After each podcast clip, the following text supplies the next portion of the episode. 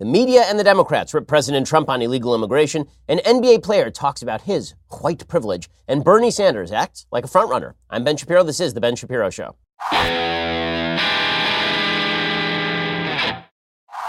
Man, it is such a disparate news cycle. I mean, it's just all over the place. And we will get to all of the various headlines. We will pick the apples from the tree of news in just a moment. But first, let me remind you that in two thousand eight, the U S national debt was ten trillion dollars. Today, the debt is nearly twenty-two trillion dollars. So we're doing great, guys. It is rising like a hockey stick. If you don't think that we're sitting on a house of cards, then you are living with your head in the sand. But since you're listening to my podcast, you are clearly smarter than the average bear. So what is your plan? Can you afford another hit to your retirement like the last downturn when the S and P dropped fifty percent? Hedge against inflation, hedge against uncertainty and instability with precious metals. Gold is a safe haven against uncertainty. My savings plan is diversified and yours should be too. I'm not saying take all your money out of the stock market and put it all in precious metals. I'm saying diversify like a smart person. The company I trust with precious metal purchases is Birch Gold Group. And right now, thanks to a little-known I R S tax law, you can even move your I R A or eligible four oh one k into an I R A backed by physical gold and silver, which is perfect for people who want to protect their hard-earned retirement savings from any future geopolitical uncertainty. If you look back historically, when the bottom falls out of everything else,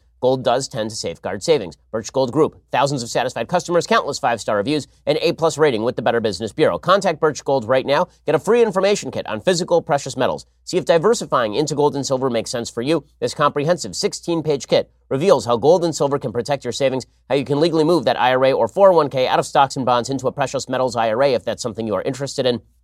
To get your no-cost, no-obligation kit, text BEN to four seven four seven four seven. Again, text BEN, my name, to four seven four seven four seven to get more information. Again, that is BEN to four seven four seven four seven, and talk to my friends over at Birch Gold Group. Okay, so the big story today is that President Trump continues to be stymied on his immigration plans. A federal court has now blocked the Trump administration from forcing asylum seekers to remain in Mexico while awaiting court hearings. Now, this is not really within the purview of the federal courts. The president does have enormous power over border policy. This is stuff within the executive branch's purview. This is really not stuff within the judicial branch's purview. When it comes to the border, that is a foreign policy matter. And that means that the president does have exorbitant and near plenary power over what to do with America's border situation.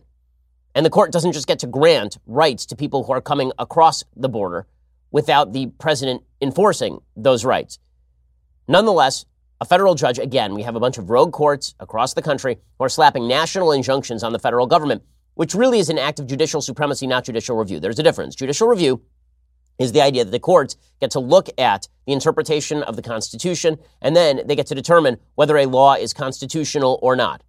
But judicial supremacy is the idea that the court is the last best hope of the Constitution of the United States, and that the president doesn't basically get to fight with the courts and fight with the legislature, that the court is the repository of all wisdom when it comes to the Constitution. And that is something that was largely opposed by Alexander Hamilton in Federalist seventy-eight. He said that if the courts were disposed to exercise will instead of judgment, it would defeat the purpose for them existing. Their purpose is simply to interpret the law as it is written. It is not to go above and beyond that. And if they do go above and beyond that, their opinion is of no more matter than the president's opinion or legislators' opinion. This is why the president and legislators both take an oath of office to uphold the Constitution. If it were really just kick everything over to the Supreme Court, you wouldn't need them to swear those oaths.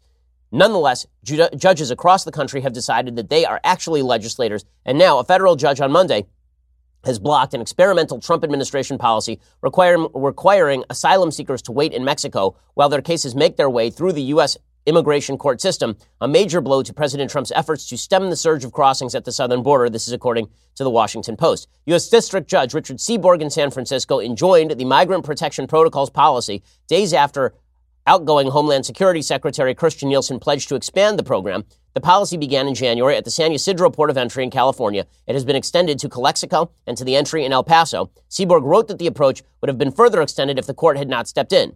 Several hundred migrants were returned to Mexico under the program after seeking asylum at the border. Why? Because once people enter the country, then very often they don't show up for their court dates, or they show up for their original court dates, which merely is just a way for them to kind of check that box. And then they figure that if they show up for the original court date and they wait six months, they get an automatic work visa and they can stay in the country pretty much as long as they want. The percentage of people who are actually deported after showing up for court the first time is exorbitantly low. We had on Mark Krikorian from the Center for Immigration Studies yesterday on the radio show. He explained all of this in detail. There's a reason that people are trying to get into the country and not be held pending the judgment of their asylum on the other side of the border, because if they get here, there's a good shot that they are going to be caught and then released into the general population. Many of them will show up for their first court hearing. That first court hearing is just to determine whether or not they are criminals or whether they are sane, and, and then they are released back into society. At that point, all they have to do is wait out that ticking clock. If they wait for six months, they get an automatic work visa, and then they're off and running. They just overstay the work visa, and they stick around in the United States. This, by the way, is the vast majority of illegal immigrants, both across the Mexican border as well as into America from other countries not across the Mexican border. The, the overstaying of work visas is the number one way that illegal immigrants stay in the United States. The ruling is a preliminary injunction, at least temporarily stopping the program, and it paralyzes one of the Trump administration's last remaining tools to stem the flow of Central American families trying to cross the U S Mexico border. Trump took out some of that frustration on the Department of Homeland Security, firing nearly everyone. In his twenty-seven page ruling, Seaborg said that the legal question before him was not whether the M P P is a wise, intelligent, or humane policy, or whether it is the best approach for addressing the circumstances the executive branch contends constitutes a crisis. Rather, he wrote, the program probably violates the Immigration and Nationality Act, the Administrative Procedures Act, and other legal protections to ensure that immigrants are not returned to unduly dangerous circumstances. But there is no actual evidence that returning immigrants who are crossing over from Mexico to Mexico to wait is putting them in an unduly dangerous circumstance. And Mexico is not Honduras or Guatemala or El Salvador. Justice Department officials declined to comment on the ruling on Monday. The U S government could appeal the ruling to the Ninth Circuit. They have not indicated whether they will do so or not. This is a serious problem for the Trump administration, is the courts routinely stepping in and overstepping their authority. Now, the Obama administration used to ignore court orders on a fairly regular basis with regard to, for example, the Dreamers. So in a federal court in Texas struck down President Trump's, President Obama's Dreamers program. Obama just ignored it and continued handing out the papers to people who were Dreamers. Trump could theoretically do the same thing here, and he probably should, because the fact is there are a series of conflicting lower court rulings. None of them fit with each other. They're all over the place. And this has basically left the Trump administration with no options.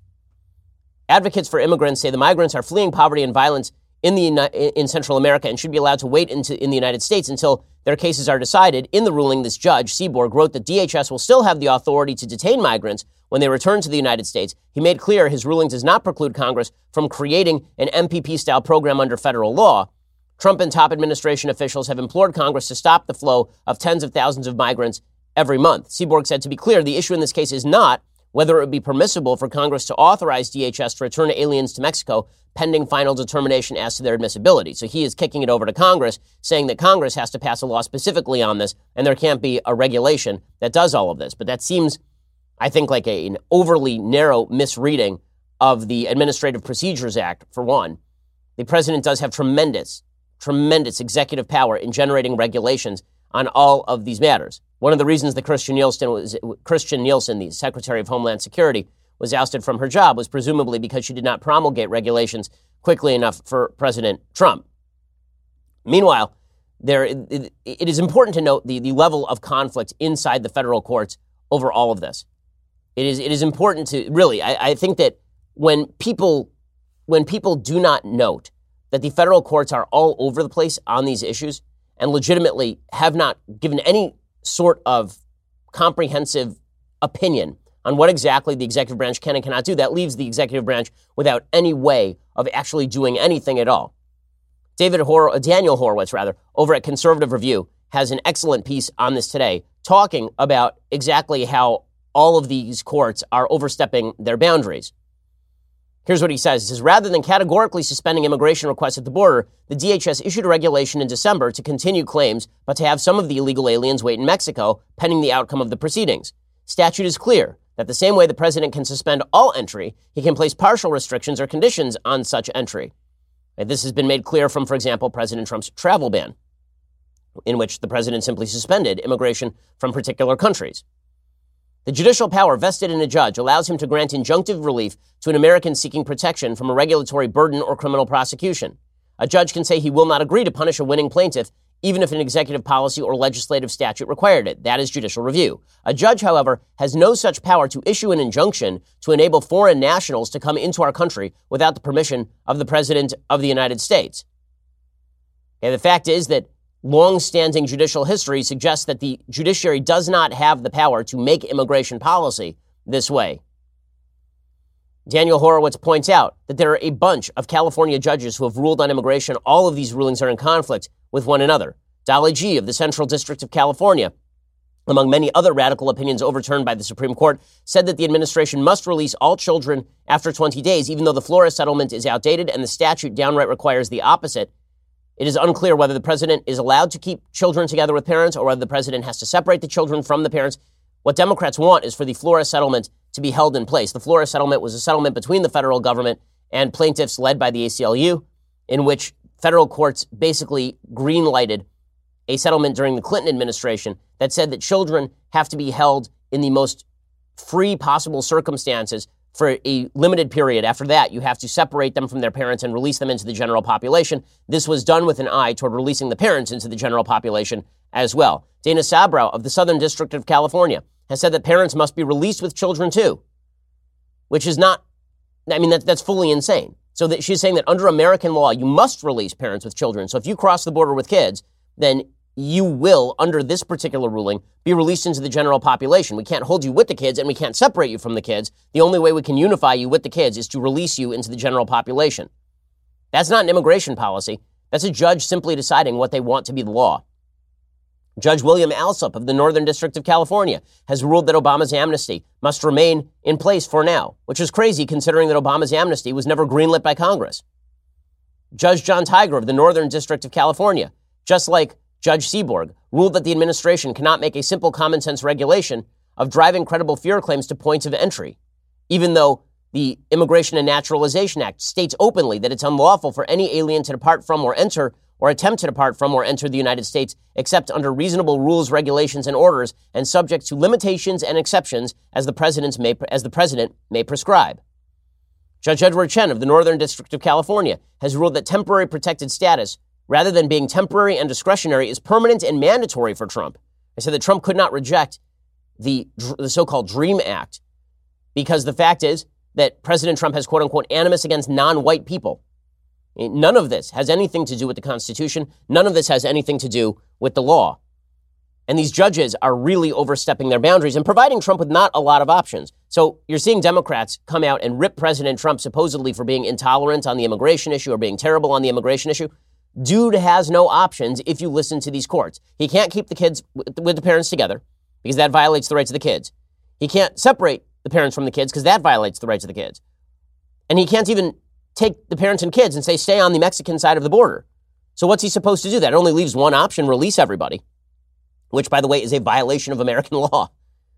We'll get to more of this in just one second. First, an alarming statistic for you. Over seventy-five percent of Americans are dangerously deficient in omega three levels. If you're experiencing joint pain, chronic inflammation, lack of concentration, weight gain, chances are you're probably one of these people. No matter your age, height, weight, or gender, omega three fatty acids are vital to your overall health. They're considered a useful pill by experts. They're clinically proven to improve mood, memory, brain, cardiovascular health.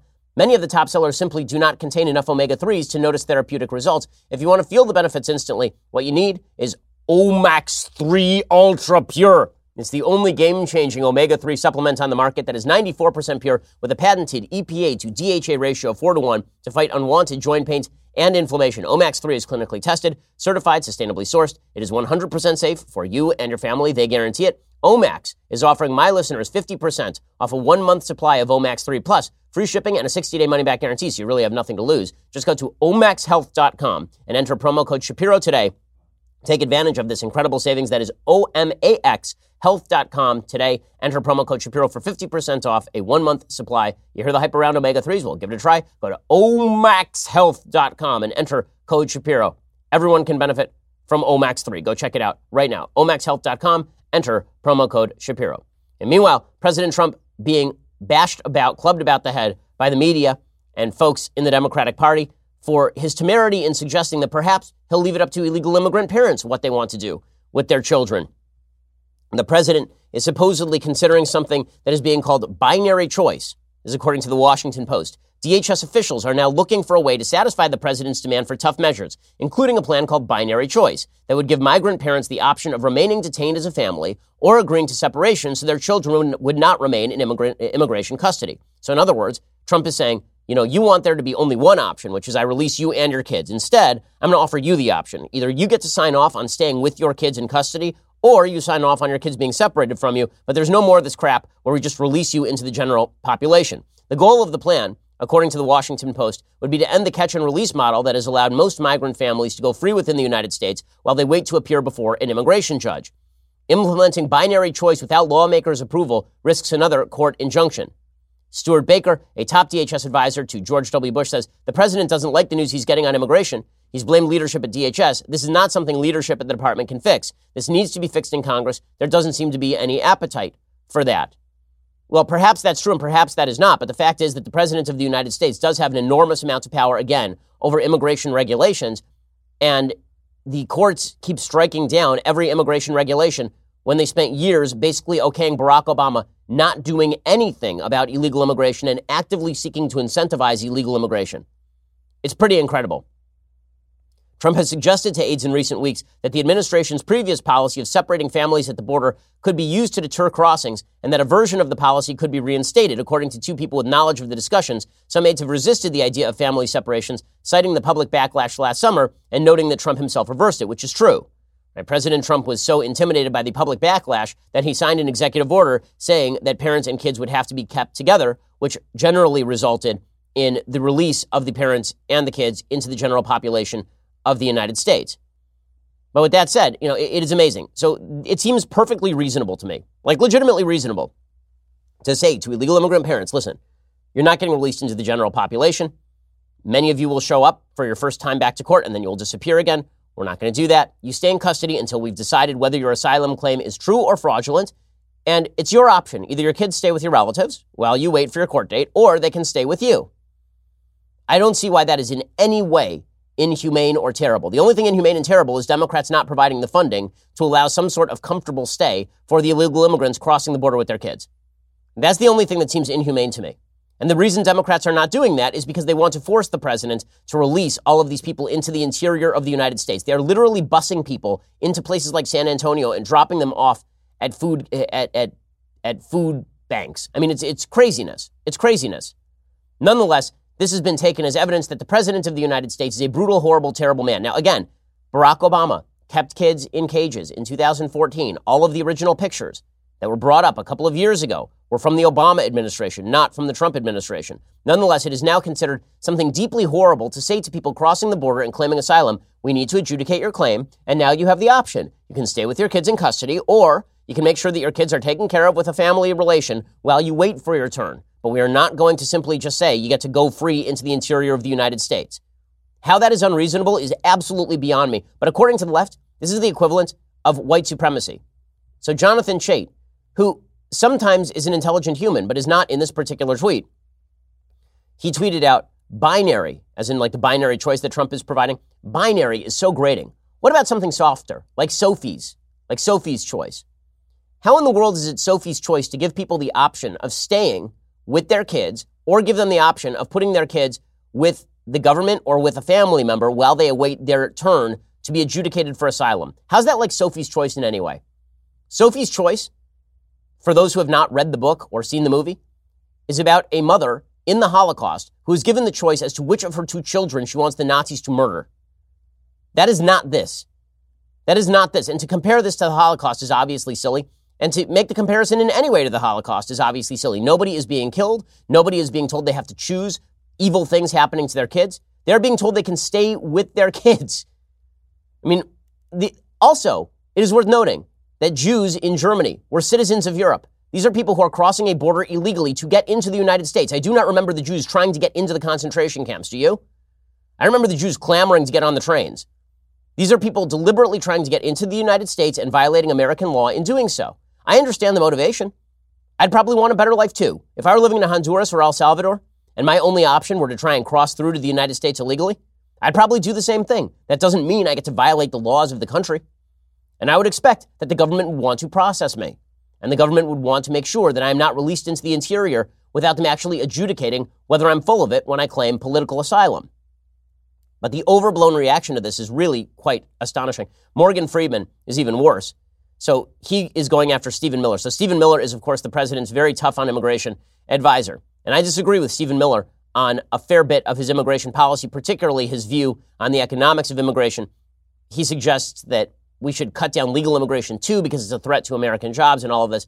I generally disagree with that policy. I disagree with Stephen Miller's approach to his kind of pre- presentation in public and all of that. But the new play by the left is, su- is to suggest that Stephen Miller is a white supremacist. So Morgan Freeman, he says, we are witnessing the deliberate reincarnation of Adolf Hitler right before our eyes in Stephen Miller, who will stop at nothing to preserve some B S pure white bloodline. We should be very scared and must stop Trump from empowering this evil and hatful man. I mean, I don't know how much, how many hats Stephen Miller has, but I know that I, I'm I'm deeply worried about people who have too many hats. I hate, hate I hate hatful people. Really despise it. Also, I'm wondering what the deliberate reincarnation of Adolf Hitler looks like. I mean, is this like the boys from Brazil? The, the deliberate reincarnation of it. Not an overstatement at all, Morgan Freeman. My goodness. And then Ilhan Omar sounds off, like rabid anti-Semite and Jew hater Ilhan Omar. She says, Stephen Miller, who is Jewish, is a white nationalist. The fact that he still has influence on policy and political appointments is an outrage, says the anti-Semite who sits on the Foreign Relations Committee. And then Jason Johnson on M S N B C, he says, well, Stephen Miller is alt-right. He says Stephen Miller is in control of the policy, and it's not that we're trying to curb illegal immigration. It's that this is white supremacy. The news is it's going to get worse. Well, yeah, because it's going to be Stephen Miller. And, and, and his, his his sort of white nationalist tendencies are really obvious. He can't even dress that up as I was just doing what I was told. I mean, he goes back to relationships with Richard Spencer and, and the alt-right in several different areas. But but I think even more disturbing is this idea that Nielsen, it wasn't just, she was under no circumstances fighting against this administration. She was just trying to find ways to smooth it down and cover it with sugar and make it okay. And that's what makes it so disgusting. Okay, so th- this is such a wild overstatement that this is based on white supremacy as opposed to, hey, we can't just have tens of thousands of people flowing over the border without us doing anything about it.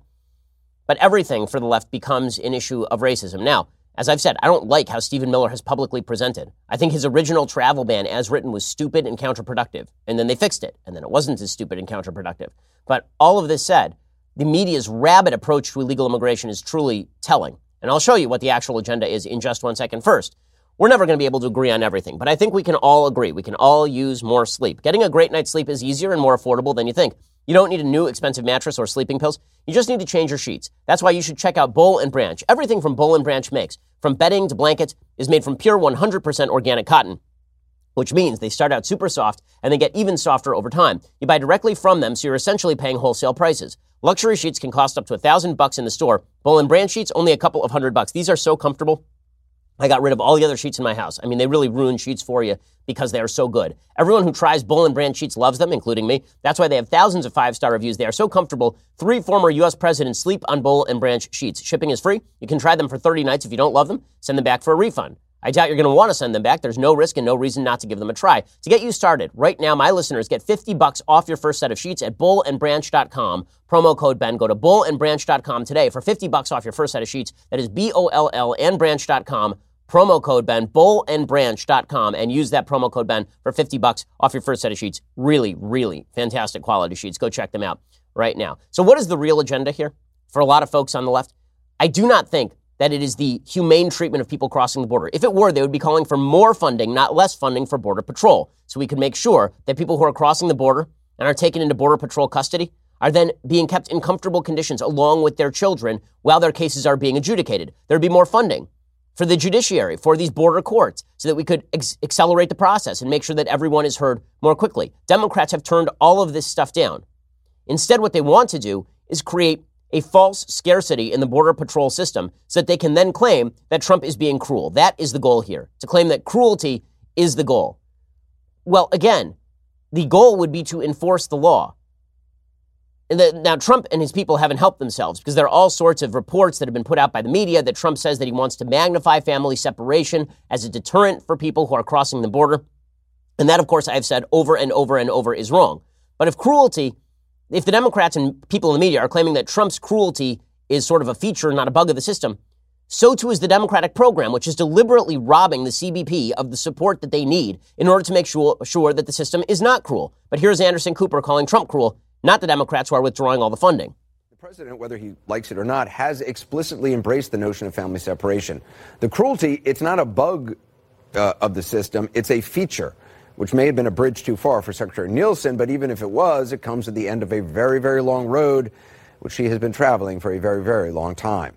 Okay, so it's, it's a feature, not a bug, and everybody who's involved is cruel and brutal and terrible and awful and cruel and brutal, except for the Democrats who refuse to fund this stuff, except for the Democrats who refuse to fund this stuff. So their line is going to be that Trump is being unethical and terrible. Juan Williams on Fox News tried to make the same point. The truth is that Obama on. was dealing with unaccompanied minors. Here you have families. So you have moms and children who were separated by Nielsen. And yes, the second and point, why?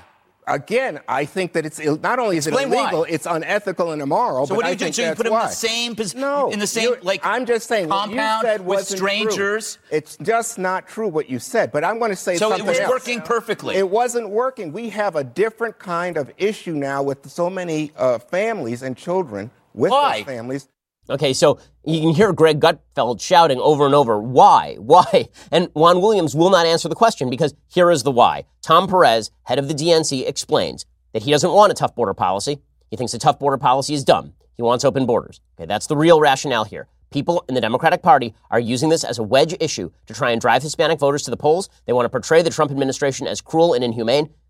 They want to increase the number of people who potentially will be given amnesty so that they will vote Democrat. This is not about the humane treatment of people crossing the border. I want all those people treated humanely. So do you. Everyone wants people who are entering the country and legitimately have asylum claims treated humanely. I want them kept in comfortable conditions while they await the trial to which they are entitled on their asylum claim. And I want people who are falsely claiming asylum not to be able to enter the country. I want those people to go to the back of the line and not cut the line, and I want those people to apply the normal way.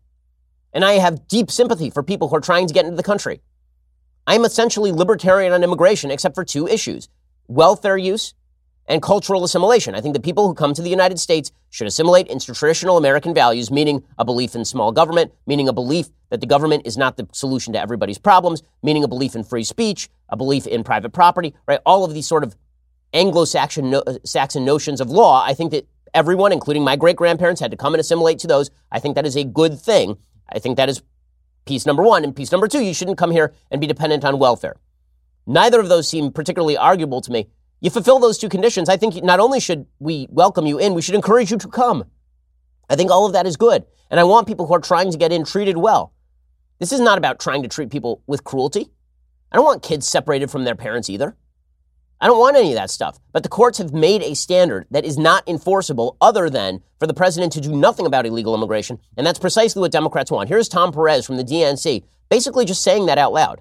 The notion that uh, this secretary who will live in infamy, who is now no longer there, is going to be replaced by someone that he wants to be, quote unquote, tougher. Uh, they're losing sight of the point here. The, the point is to be smarter. When you're smarter, you're better. When I keep hearing talk about tough, uh, tough doesn't equal smart. Tough equals dumb. And we need to make sure we have smart law enforcement. That's how we can address the challenges at the border. Tough equals dumb. I mean, if that is not a campaign ad for President Trump for twenty twenty, I don't know what is, legitimately. Tough equals dumb. So if you are tough on tens of thousands of people entering the border illegally and then falsely claiming asylum, then that's dumb. That's the real agenda here. So you paint Trump as cruel. You use the federal courts to knock down any policy he attempts to pass. You have Democrats stand out front and rip on the cruelty while simultaneously depriving the Border Patrol and immigration and naturalization and, and depriving immigration and customs enforcement from being able to take care of the people crossing the border properly. And then you claim that you are just being compassionate. What a convenient, convenient thing for members of the Democratic Party. It is pretty astonishing. It is also deeply, deeply dishonest. But I guess we're used to that at this point from folks on the left when it comes to the immigration decision. Now, they are constantly claiming that there is some sort of secret, there's some sort of secret motivation behind Trump's policy on immigration. I don't know. Maybe they, maybe there is. But I'll tell you this. As an American citizen who wants immigrants treated humanely, I also want to make sure that people who come in the country are not criminals, are legitimately claiming asylum under America's laws, are treated humanely, and are and are not let in willy-nilly and then just sent to the middle of the country. I don't see why any of these things are mutually exclusive, and they shouldn't be. Democrats have made them mutually exclusive. The media have made them mutually exclusive. It's really bad stuff. Okay, coming up, we're going to talk about a letter from Kyle Korver, who's an N B A player, all about accepting his white privilege. And we'll talk about what's right and what's wrong in the letter, because I think there's some actual interesting complexity to the letter. First, you have to go over to daily wire dot com and subscribe. For nine ninety-nine a month, you can subscribe over at daily wire dot com. When you do, you get the rest of this show live. You get two additional hours every afternoon of my show live, which is pretty great. I mean, we have terrific guests on all the time, senators, governors, experts on the issues, members of of, of electoral body, like all sorts of, of great people coming on the show routinely. And you get my analysis for two more hours a day, which is, let me just say, top notch. You get all of those things for nine ninety-nine a month, or for ninety-nine dollars a year, you get all of that plus this, the greatest in beverage vessels, the leftist years, hot or cold tumbler. You get access to our Sunday special a day early. You get extra material from the Sunday special behind the paywall. You get to ask questions in the conversation and sometimes during the radio show breaks. All sorts of good stuff when you go and subscribe. Also, please subscribe over at YouTube or iTunes. When you do, you get a lot of great material. Also, please leave us a review. We always appreciate it. We're the largest, fastest growing conservative podcast and radio show in the nation.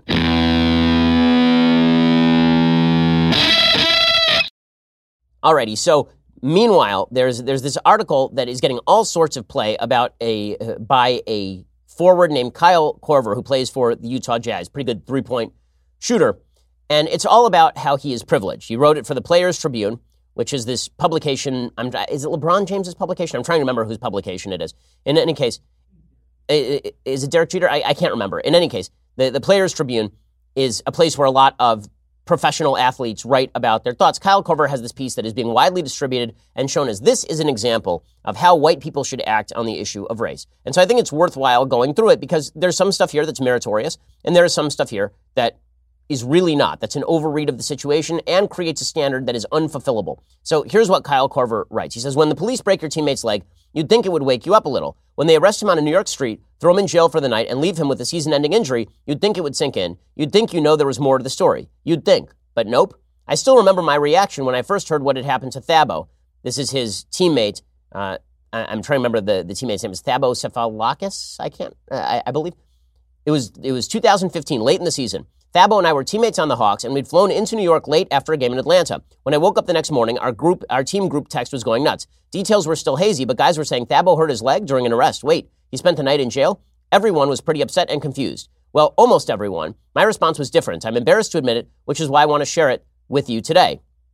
He said that they were friends, and he talked about how they had hung out a lot. He said that when he found out that Thabo had been arrested, his first reaction was, what was Thabo doing out at a club on a back-to-back? Not how's he doing, not what happened during the arrest, not something seems off with the story, nothing like that. Before I knew the full story, before I'd even had a chance to talk to Thabo, I sort of blamed Thabo. I thought, well, if I'd been in Thabo's shoes out at a club late at night, the police wouldn't have arrested me, not unless I was doing something wrong. Cringe. It's not like it was a conscious thought. It was pure reflex, the first thing to pop into my head, and I was worried about him, no doubt, but still, cringe. It turns out that Thabo ended up settling with the city of New York and the N Y P D. He got like a four million dollars settlement. It fell away from the news. Thabo had surgery and went back through rehab, but he couldn't shake his discomfort because his first reaction was, what was he doing out at a club on a back-to-back? Well, first of all, that's a legit question. Like, why was he out at a club? Why was your other teammate also out at a club on a back-to-back? These two things are not mutually exclusive. You shouldn't be out at a club on a back-to-back, presumably. Also, there are racist police officers who sometimes do racist things, which it appears is what happened in this case, although the police actually tried to prosecute this player and suggested he resisted arrest. And it is unclear from all the surrounding evidence what exactly happened. Nonetheless, Kyle Korver talks about this. He says that when he heard that Russell Westbrook, Westbrook and a fan exchanged words during a game, his initial reaction was, you know Russell Westbrook, he gets into it with the crowd a lot. And then the full story came out later. What happened was that a fan had said some really ugly things at close range to Westbrook. Westbrook had responded. After the game, he said he'd felt the comments were racially charged. The incident struck a nerve with our team, is what Kyle Korver writes. In a closed-door meeting with the president of the Jazz the next day, my teammates shared stories of similar experiences they'd had, of feeling degraded in ways that went beyond acceptable heckling. One teammate talked about how his mom had called him right after the game, concerned for his safety in Salt Lake City. One teammate said the night felt like being in a zoo. One of the guys in the meeting was Thabo, my teammate in Utah now. I looked over at him and remembered his night in New York City. Everyone was upset. I was upset and embarrassed too. But there was another emotion in the room that day, one that was harder to put a finger on. It was almost like disappointment mixed with exhaustion. Guys were just sick and tired of it all.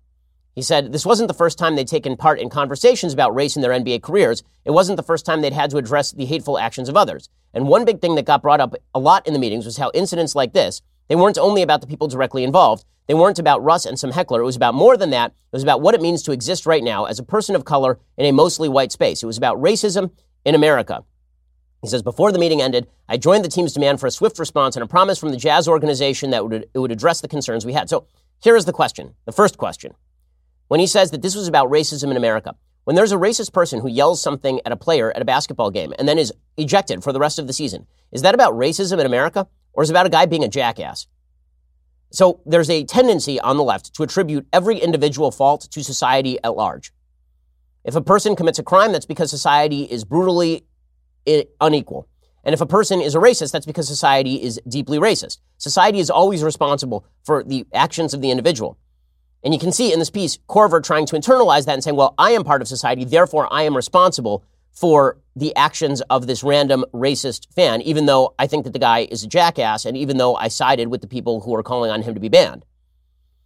And then he talks about how he has a guilt that he simply cannot, he cannot wash away, really. I mean, that's, that's really what he gets down to. He says that there's an elephant in the room I've been thinking about a lot over these last few weeks. It's the fact that demographically, if we're being honest, I have more in common with the fans in the crowd at your average N B A game than I have with the players on the court, which there's nothing that you can do about that. I mean, your race is unchangeable. He says, I'm beginning to understand how that means something. I'm realizing no matter how passionately I commit to being an ally, no matter how unwavering my support is for N B A and W N B A players of color, I'm still in this conversation from the privileged perspective of opting into it, which of course means that on the flip side, I could just as easily opt out of it. Every day I'm given that choice. I'm granted that privilege based on the color of my skin. I don't even know what that means. I mean, legitimately, I do not know what that means.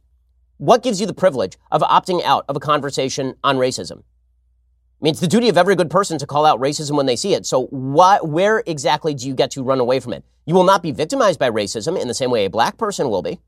That's true. But that's not the same thing as saying that you simply get to opt out. A good person is good or bad, not dependent on the color of their skin.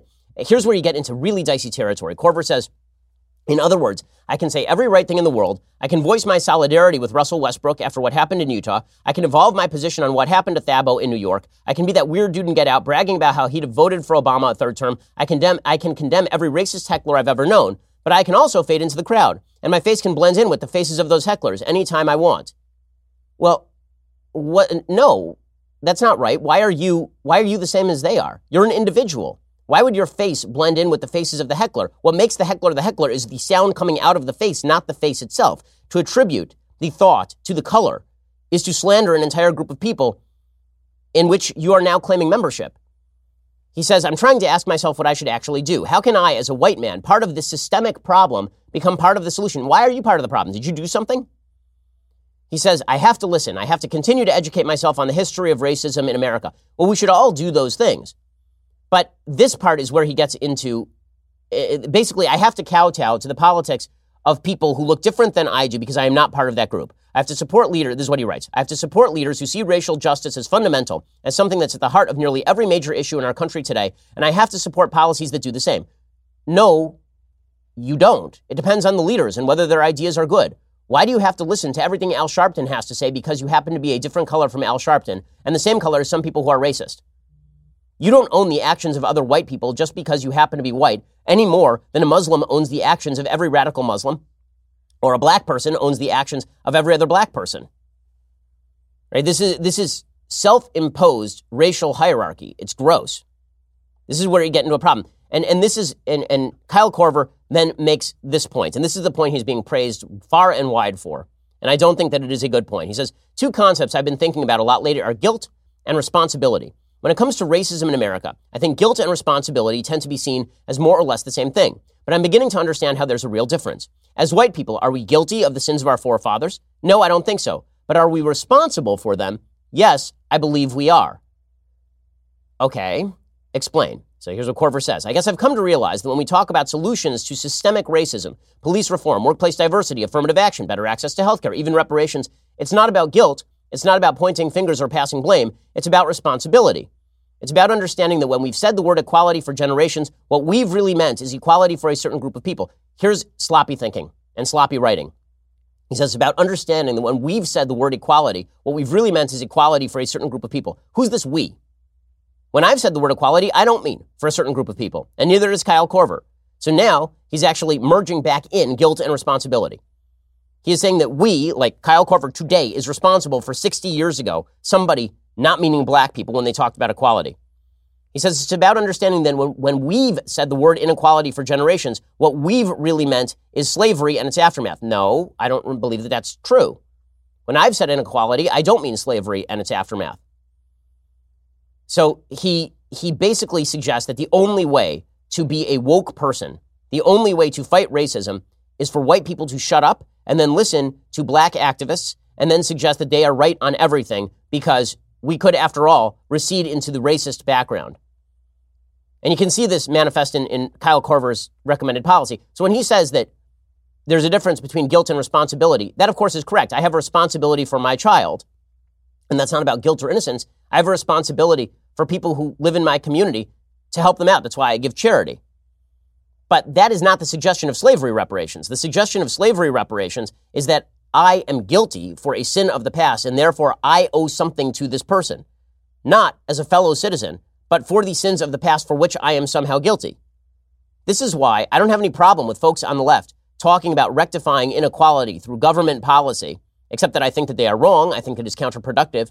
I don't agree with the principles undergirding their use of government to do this thing, but I don't have a generalized problem with the sort of left-leaning policy that says that economic inequality requires government intervention. I don't, I, I, again, I disagree with the policy, but the underlying motivation, at least I understand. But I am not okay with the slavery reparations conversation that implies guilt for past sins for white people, for example, because now you're not separating people based on wealth or non-wealth. Now you're separating people specifically based on race and imputing responsibility and guilt for actions to a group of people who legitimately had nothing to do with that thing. That's why when you see people like Cory Booker pushing an investigation of slavery reparations, he can't explain what he would do with slavery reparations. No Democrat has, because they understand immediately that other than their generalized government policy they'd be pushing anyway, there is no way to do this without imputing guilt to a certain group of people who are actually not guilty for these actions. So where does Korver go with this? In the end, he says, I believe that what's happening to people of color in this country right now in twenty nineteen is wrong. Now, you can believe that without actually having to accept that you are somehow a privileged member of society in believing that.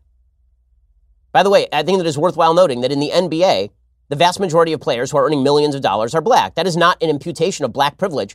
That's because the N B A is a meritocracy. That has nothing to do with racism. Anyway, Korver says, the fact that black Americans are more than five times as likely to be incarcerated as white Americans is wrong. No, the fact is not wrong. The fact is the fact.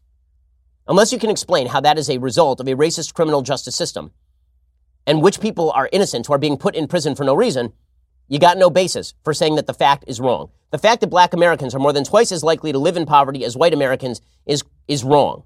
Okay, it's a, it's a fact I don't like, but is it wrong? Is it? Well, it depends. Where's the poverty coming from? If it is the result of a historic injustice like Jim Crow, yes, that's wrong. And then we say, okay, what is the best way to solve that? But if that if that poverty is coming from you making a decision to have a baby out of wedlock and not finish high school, the fact is the fact. The fact the, the fact that black unemployment rates nationally are double that of overall unemployment rates is wrong. Again, this is Bernie Sanders talk, where basically any inequality is any inequity, any inequality is inequity. Any disparity is discrimination. And if you don't accept that, then you're not woke enough. So at least Kyle Korver got woke. This is the kind of language you see on college campuses a lot. And I don't happen to think that it is a particularly useful form of discourse. We should all try to understand the experiences of black people in the United States. Of course, we should all try to think of each other as brothers and sisters. Of course. But this basic notion that when you see a racist heckler in the crowd, that you somehow have a shared commonality with the racist heckler more than you do with the person being heckled, that is you breaking yourself down into a person who is a member of a group by dint of color, as opposed to you being an individual who gets to make your own decisions in life about how you wish to act. Obviously, Kyle Korver has much more in common with the N B A player who is black standing next to him on the court than the white heckler in the crowd, obviously. And this notion that he could choose to just fade away, he just, that's true, and that would be immoral. That's why morality is not dependent on your group identity. Okay, time for some things I like and then some things that I hate. So things I like, my wife has been staying up extraordinarily late watching this show on Amazon called The Widow with Kate Beckinsale. The show is really good. Uh, it's it's sort of an action, drama, mystery, thriller thing. Kate Beckinsale plays this woman whose husband allegedly dies in a plane crash. He didn't actually die in the plane crash, and she finds out a few years later he did not die. So where's he been all the time? Why didn't he call her? That's the premise of the show. Here's a little bit of the preview. Where is my husband? My husband? My husband? Georgia, people don't just walk away from a plane crash. They don't just fall out of the sky and carry on with their lives. We're chasing a ghost, a ghost, a ghost. Hey. I looked at something in the glove compartment. Did you? Happy anniversary. Georgia. Georgia. Georgia, you really need to forget about... Okay, so the show is good. It's got a bunch of good... Kate Beckinsale is actually quite good in the show. Almost good enough to make me forgive her for dating Pete Davidson.